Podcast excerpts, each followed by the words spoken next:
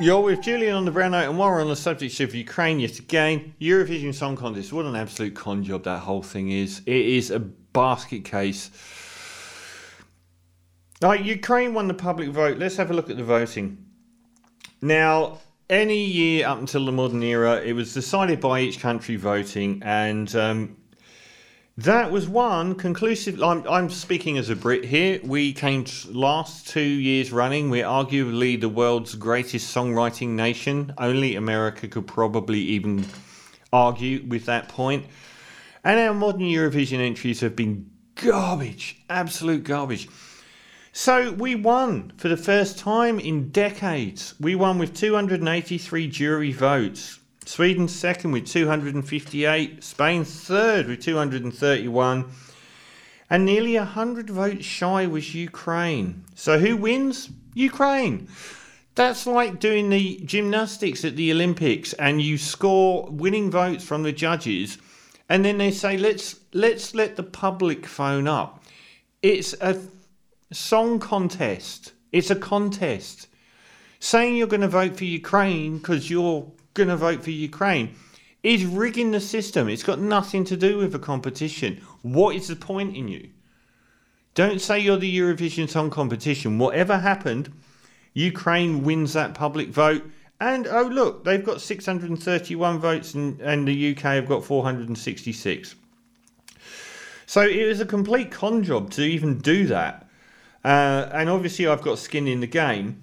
But what's the point in calling it competition if the public can just overturn the vote? You've won the 100 metres gold medal. Hold on, let's phone Timmy at home and ask him what he thought. But the biggest farce about this is everyone's being all kumbaya. The Eurovision's so pro gay and inclusive and pro trans and all of this. Well, one word Israel. Israel won the Eurovision Song Contest. Israel hosted the Eurovision Song Contest only a few years ago. This is a country that over the weekend has seen uh, the Israeli Defense Force ripping Palestinian flags off the coffin of a murdered journalist. And they have any pretense that this competition is to do with human rights, selective human rights. I guess the Palestinians just aren't European enough. The treatment of Palestinian people would I would suggest wipe the floor with what happened in the Ukraine over the last year, over the last few months. What's been happening to them has been happening for more than half a century. And the amount of human rights abuses and war crimes that have been directed at them, but they're good enough to host the competition and to win the competition and no one says anything. They stand there with their, you know, pride flags, making out that they're all about Ukraine and defending, you know, oppressed civilian populations. But it's a con. The Eurovision is a con. It's a con on voting. It's a con on human rights. and they even had the um, six countries taking part in Eurovision had their votes cancelled uh, certainly, regular voting patterns were spotted following the dress rehearsal of the second semi final. Uh, he didn't name the countries but removed the votes for Azerbaijan, Georgia, Montenegro, Poland, Romania, and San Marino.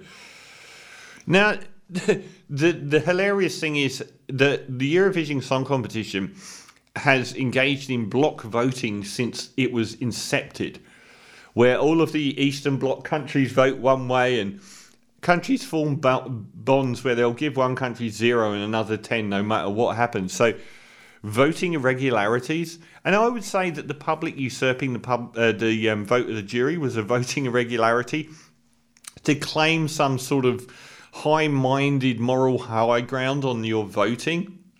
Just absolutely rubbish. But it's a farcical thing. The public rigged it and why even have the judges voting? Why? Why? Hey, you came first, but you know what?